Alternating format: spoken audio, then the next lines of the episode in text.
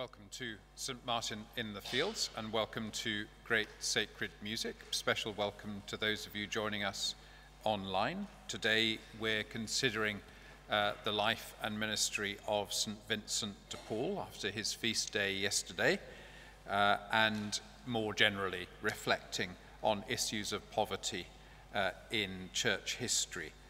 Vincent de Paul was a 17th century Roman Catholic French priest associated with ministry to the poor, who set up a network of organizations still uh, associated with the same kind of work. He was born in 1581 in Gascony, and one story, uh, still much disputed amongst historians and biographers, says that he was abducted by Barbary pirate pirates in the Mediterranean, and spent two years as a slave. It's too glamorous not to be true.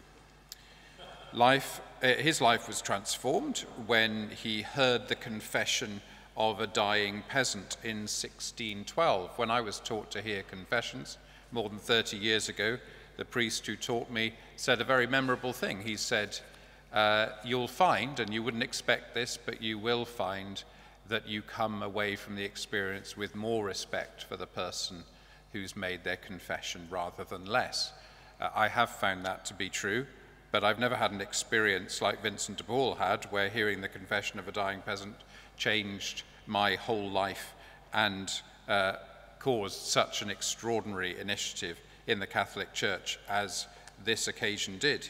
Vincent de Paul, after that confession, founded the Congregation of the Mission, uh, and he was also very committed to the renewal of clergy life. Clergy um, standards in the 17th century in France were shall we say, suboptimal, uh, but not once he'd got his hands on them.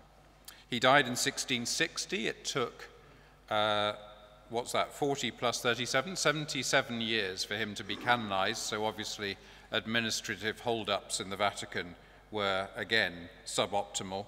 But in 1737, he was finally canonized, uh, and the Society of St. Vincent de Paul, world uh, uh, influential today, was founded in Paris in 1833.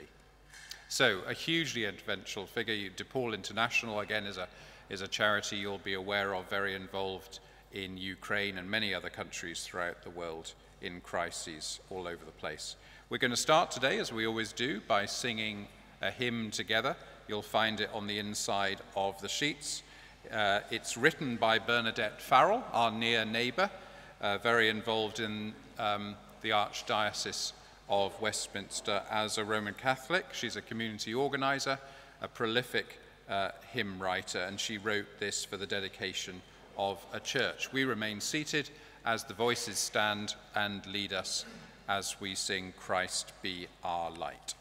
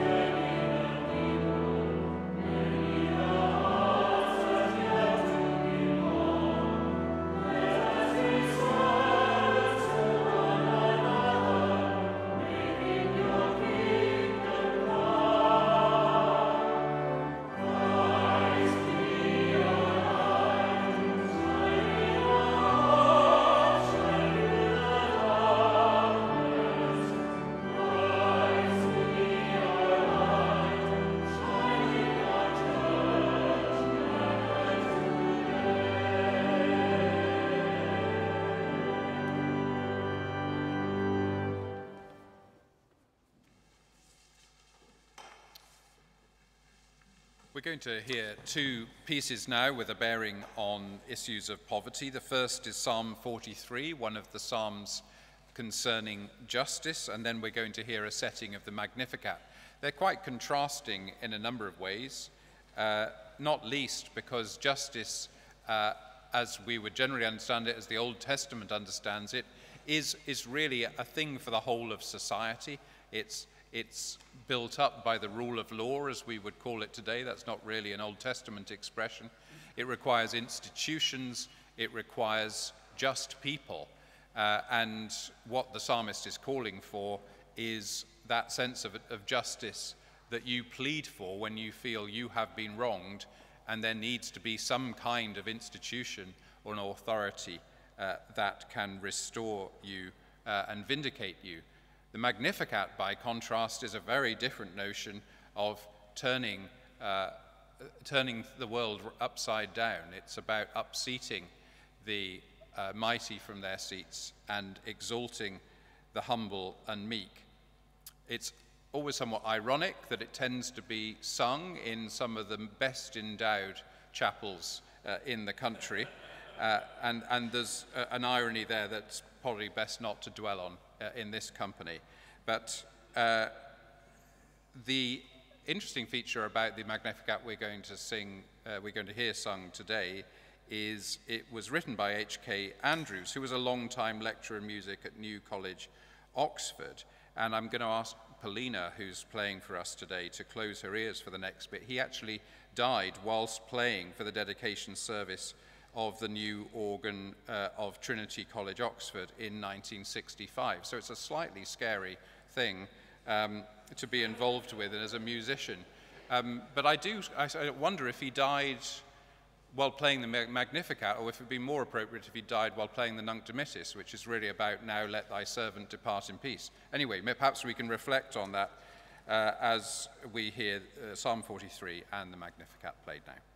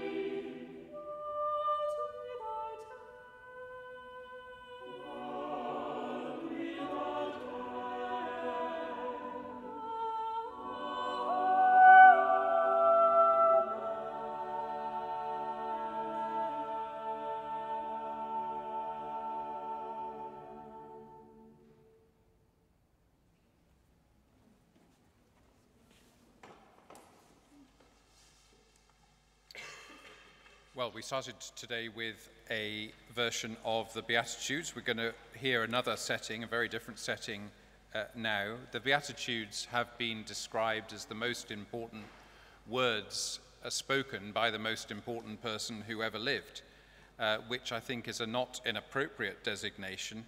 But if you think about the shape of the Beatitudes, uh, blessed are the pure, poor, poor in spirit, for theirs is the kingdom of heaven uh, and so on. I think you get a different perspective on them if you recognize as you go through the first half of each of them, these are, these are all part of Jesus' experience. In other words, I think you can understand the Beatitudes as Jesus' autobiography. He's, he's telling the story of his life, some of which hasn't yet happened because only ha- he only says this in Matthew chapter 5, and obviously most of the gospel lies ahead but it, you realize uh, that he's describing the story of his own life. And also, I think you can think about the comma in the middle, blessed are the poor in spirit, comma, for theirs is the kingdom of heaven, as, as the, the kind of lacuna, the little pause between the first half, which really describes the cross, poor in spirit, mourn, and so on, and the second half that describes the life of the resurrection. So you've kind of got the whole gospel, you've got Jesus' whole life you've got the whole of the cross and you've got the whole of the resurrection uh, in, uh, in the Beatitudes, and you've got pretty much all that the church needs to reflect on about poverty. So, something to reflect on together as we hear this extraordinary setting by Arvo Pärt.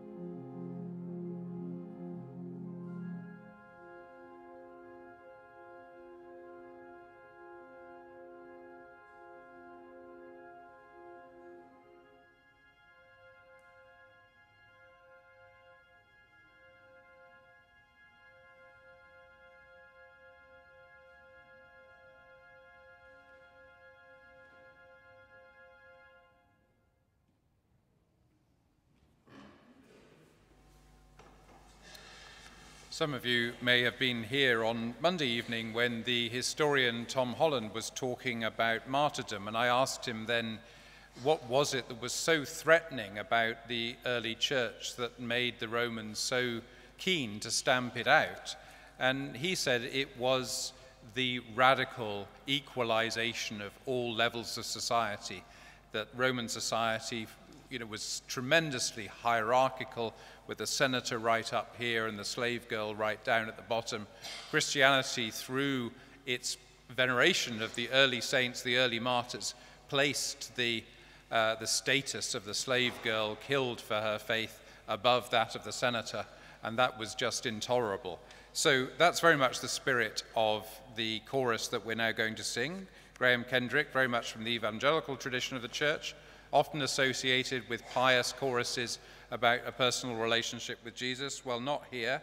Uh, this is based on Psalms 107 and 113, raising the poor from the dust and sitting them with princes. We remain seated. The voices stand and lead us as we find sing on the inside of the sheets, beauty for brokenness.